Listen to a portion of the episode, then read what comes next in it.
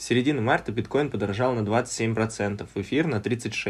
Это подкаст РБК Крипто. Сегодня мы с финансовым аналитиком криптобиржи Currency.com Михаилом Кархалевым поговорим о причинах роста рынка и перспективах на ближайший месяц. Михаил, привет. Привет. Ну так почему рынок растет? Основной причиной роста рынка, мы уже ранее обсуждали, является последнее заседание ФРС, которое 16 марта состоялось, на котором глава Федрезерва немного успокоил рынки, немного успокоил инвесторов. То есть, как сказал Джером Пауэлл, мы будем смотреть на статистику, мы будем смотреть на факты, и только потом принимать какие-либо решения. Учитывая то, что рынки закладывали 7 повышений ставок в 2022 году, то есть на это рассчитывают, скажем так, да, но учитывая то, что осталось всего 6 заседаний, очень маловероятно то, что состоится еще дополнительных 6 повышений ставок. То есть обычно Федрезерв после каждого повышения берет перерыв в одно заседание. То есть есть вероятность того, что Федрезерв повысит ставку сразу на 0,5%, но в любом случае, если даже это произойдет на ближайшем заседании, далее ФРС все равно возьмет паузу, чтобы оценить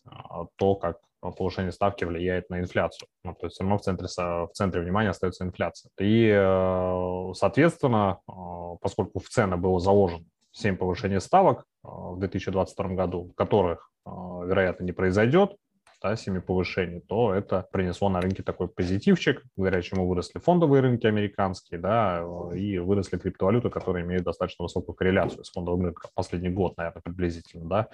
И здесь также еще немаловажный момент следует отметить, то, что, опять-таки, Джером Пауэлл заявлял на пресс-конференции о том, что регулятор будет поддерживать фондовые рынки американские, да, поскольку они очень сильно зависимы, точнее, экономика американская очень сильно зависима от фондовых рынков.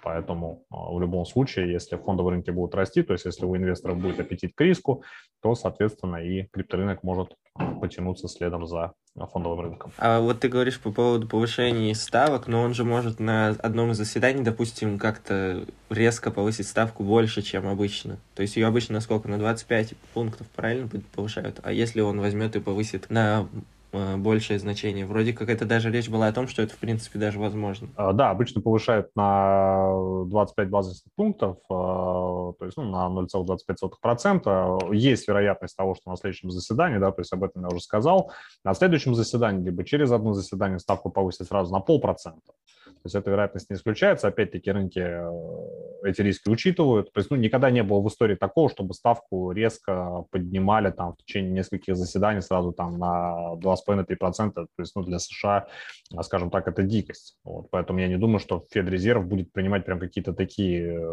как сказал Пауэлл, опять-таки, да, мы не будем принимать эмоциональные решения. Мы будем действовать по факту, по данной статистике и так далее. То есть в любом случае они сначала могут, да, они достаточно агрессивно повысить ставку на 0,5%, но потом будут смотреть, какое влияние это окажет на инфляцию, на безработицу, на рынке в том числе.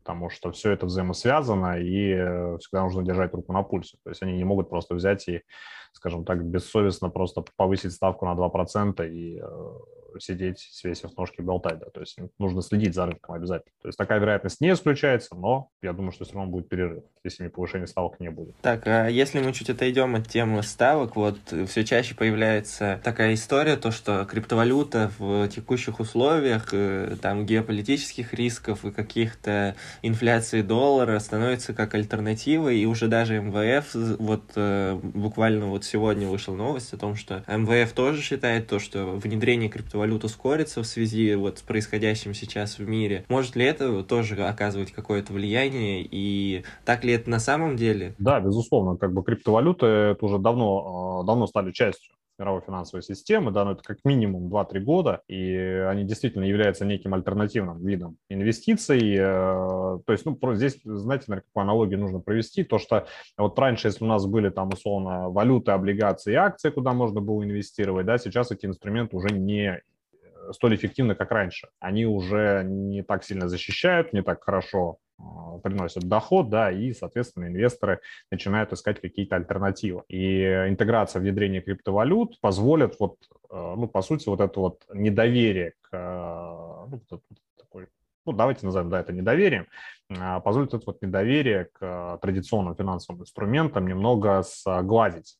Да, то есть у инвесторов появятся альтернативы для инвестиций, то есть они смогут инвестировать в криптовалюты и пусть будет даже в большей степени, да, в меньшей степени там начнут инвестировать в акции, это позволит опять-таки издуть пузыри, да, и на фондовых рынках в том числе, и как бы, ну, поможет, ну да, здесь, пожалуй, наверное, подходящий вариант, это как раз-таки сгладить вот это вот общее недоверие, какое-то, ну, пузыри вот эти все, да, то есть, ну, поскольку капитал, да, из фондовых рынков достаточно серьезно перетечет в крипто. Возможно, будет какой-то обвал, да, то есть, ну, это, вариант этот не исключается, но это все, опять-таки, пойдет только на пользу для здорового развития именно финансовых рынков. Потому что те пузыри, которые есть сейчас на американских фондовых рынках в том числе, ну, они, безусловно, с ними что-то нужно делать. И просто взять их и лопнуть, да, каким-то инструментом монетарной политики, да, или там, фискальной политики, это не выход. И поэтому для регуляторов, ну, на мой взгляд, это тоже очень такой хороший подходящий вариант, когда можно внимание инвесторов переключить на что-то другое. А поскольку криптовалюта – это, ну, достаточно такой уже серьезный инструмент, да, который защищен технологически, да, не эмитентами, а именно технологически, доверие к нему больше. И возможности переключить на него внимание, ну, как бы тоже достаточно хорошая возможность. Именно по этой причине, да, то, что криптовалюты могут сделать достаточно много таких революционных прорывов во многих отраслях экономики, да, оно поможет оздоровить мировую финансовую систему. То есть криптовалюта, получается, как санитар финансовых рынков, готова вобрать в себя все лишние деньги, там, условно, из американских акций, но если действительно какой-то такой приток повалит, это же будет означать, что, не знаю, цены просто улетят на Луну? Нет, это не обязательно. Почему? Потому что сейчас крипторынок находится в таком состоянии, когда на него в большей степени давит не приток инвесторов, а именно рынки деривативов, да, это плечевики. Здесь ситуация схожа с рынком золота, то есть там еще, я говорю, по-моему, году в 2016 спотовый рынок, точнее не спотовый, а рынок деривативов по золоту в 80 с чем-то раз превышал рынок спотов, да, то есть, условно, рынок бумажного золота 80 раз превышал рынок настоящего золота, то есть в слитках и так далее. Здесь примерно то же самое, то есть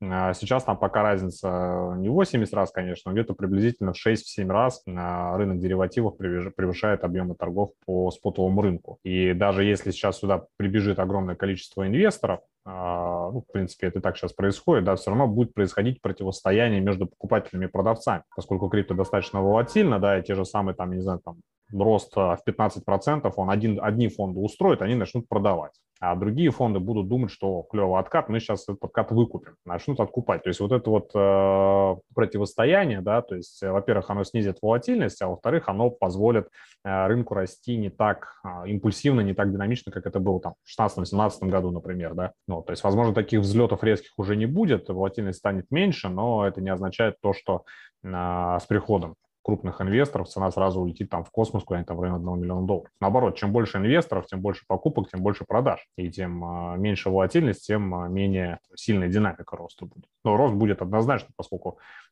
спрос в любом случае будет превышать предложение. И, кстати, вот сейчас же уже волатильность у биткоина достаточно сильно снизилась. И там в начале марта тоже было зафиксировано какое-то там низкое значение. То есть это уже может говорить о том, что какие-то серьезные капиталы начинают заходить на рынок или как? Да, это однозначно так, потому что сейчас биткоин, по сути, является единственным инструментом, который считают в плане именно инвестиционных рисков, ну, в плане, допустим, какой-нибудь там скам или еще чего-нибудь, да, биткоин – это самый защищенный актив на текущий момент, и поэтому именно сюда, именно в биткоин происходит самый большой приток капитала. То есть даже эфириум все равно как бы относится к такому больше сверхтехнологическому стартапу, да, будущему какому-то перспективному проекту. Биткоин же это уже самый, что ни на есть, такой гигант среди активов, в которые инвесторы с удовольствием заходят, не опасаясь то, что, ну, эта монета просто пропадет. То есть, ну, скажем так, условно, что попало бы на чикагскую товарно-сырьевую биржу, бы листить бы ничего не стали. Да, то есть какую-то ерунду. Поэтому инвестор выбирает биткоин чаще всего. Так, давай пройдемся по прогнозам. Какие-то сначала, не знаю, краткосрочные, на ближайшее время, вот условно там в апреле. Ждать ли продолжения роста рынка? Какие примерно цены могут быть там по биткоину? Может быть, еще по эфиру? Я думаю, что в любом случае в течение апреля биткоин еще будет пытаться дотянуться до уровня 52 тысячи долларов. То есть этот уровень в любом случае сейчас будут тестировать, как мне кажется. Почему? Потому что это важная зона сопротивления, зона скопления ликвидности, именно откуда начался последний обвал. То есть именно там от 52-54 тысячи, приблизительно диапазон такой, оттуда состоялся тот самый обвал, который вот нас унес в район там 35 тысяч долларов. Вот, соответственно, данный уровень в любом случае будут тестировать, возможно, в апреле, возможно, чуть попозже, возможно, даже раньше, да, то есть, в принципе, сейчас апрель уже вот-вот-вот настанет, да, ну, в ближайшее время, проще говоря. Возможно, это будет делаться через некий такой разгон от 46, то есть сначала снижение небольшой коррекции до 46, до 45, и потом новый разгон, новый рост. То есть в среднесрочной перспективе, давайте в краткосрочной перспективе, да, все-таки назовем это правильно, биткоин будет тестировать 52 тысячи, если он данный уровень пробьет, то здесь можно будет говорить о переломе тренда и росту к 60 тысячам и дальше уже на обновление максимума. То есть две ключевые зоны сопротивления 52 и 60 тысяч. Вот. И я думаю, что как раз-таки 52 тысячи сейчас будут тестировать. По эфириуму это уровень 3400, как раз-таки где сейчас цена и находится. Если 3400 пробиваем, то идем уже на тест уровня 4000 долларов. То есть я тоже думаю, что в краткосрочной перспективе, ну, приблизительно месяц, может быть, два, данный сценарий отработается. То есть там уже будет зависеть от того, как мы к этим зонам подойдем. То есть если сейчас импульс состоится до 52 тысяч, то с высокой долей вероятностью потом произойдет коррекция, да, то есть потому что два импульсных роста, как, ну, они чаще всего заканчиваются потом коррекцией. То есть если сейчас мы сначала уйдем на коррекцию, через новый разгон пойдем на 52 тысячи, а эфириум пойдет на 4 тысячи, тогда есть вероятность пробоя данных уровней. То есть, ну, это, опять-таки, просто исходя из опыта. А если, допустим, вот произошла коррекция, биткоин выше 52 тысяч, насколько, в принципе, реалистичен сценарий обновления максимумов, условно, в апреле? Ну, рынок, в принципе, готов к тому, чтобы возвращаться к максимуму? Нет, я думаю, что сейчас рынок пока не готов. Я думаю, что при, скажем так, удачном стечении обстоятельств, особенно это касается как раз-таки заседаний ФРС, да, которые еще будут в первом полугодии, когда уже действительно станет понятна политика, которой будет придерживаться Федрезерв. Вот только в этом случае, да, если будет какой-то позитив для рынков, у биткоина есть шанс до лета, возможно, до июля, до сентября, где-то, ну, в таком диапазоне достаточно широком обновить максимум. То есть, ну, это никак не в течение одного или двух месяцев. То есть 4-5 месяцев, вот, может быть, в этом диапазоне при, опять-таки, повторюсь, удачном стечении обстоятельств, при хороших фундаментальных факторах у биткоина есть шанс обновить исторический максимум. На этом все. Тогда ждем удачных обстоятельств, новых максимумов по биткоину уже в этом году. Спасибо большое. Пока. Спасибо. Пока-пока.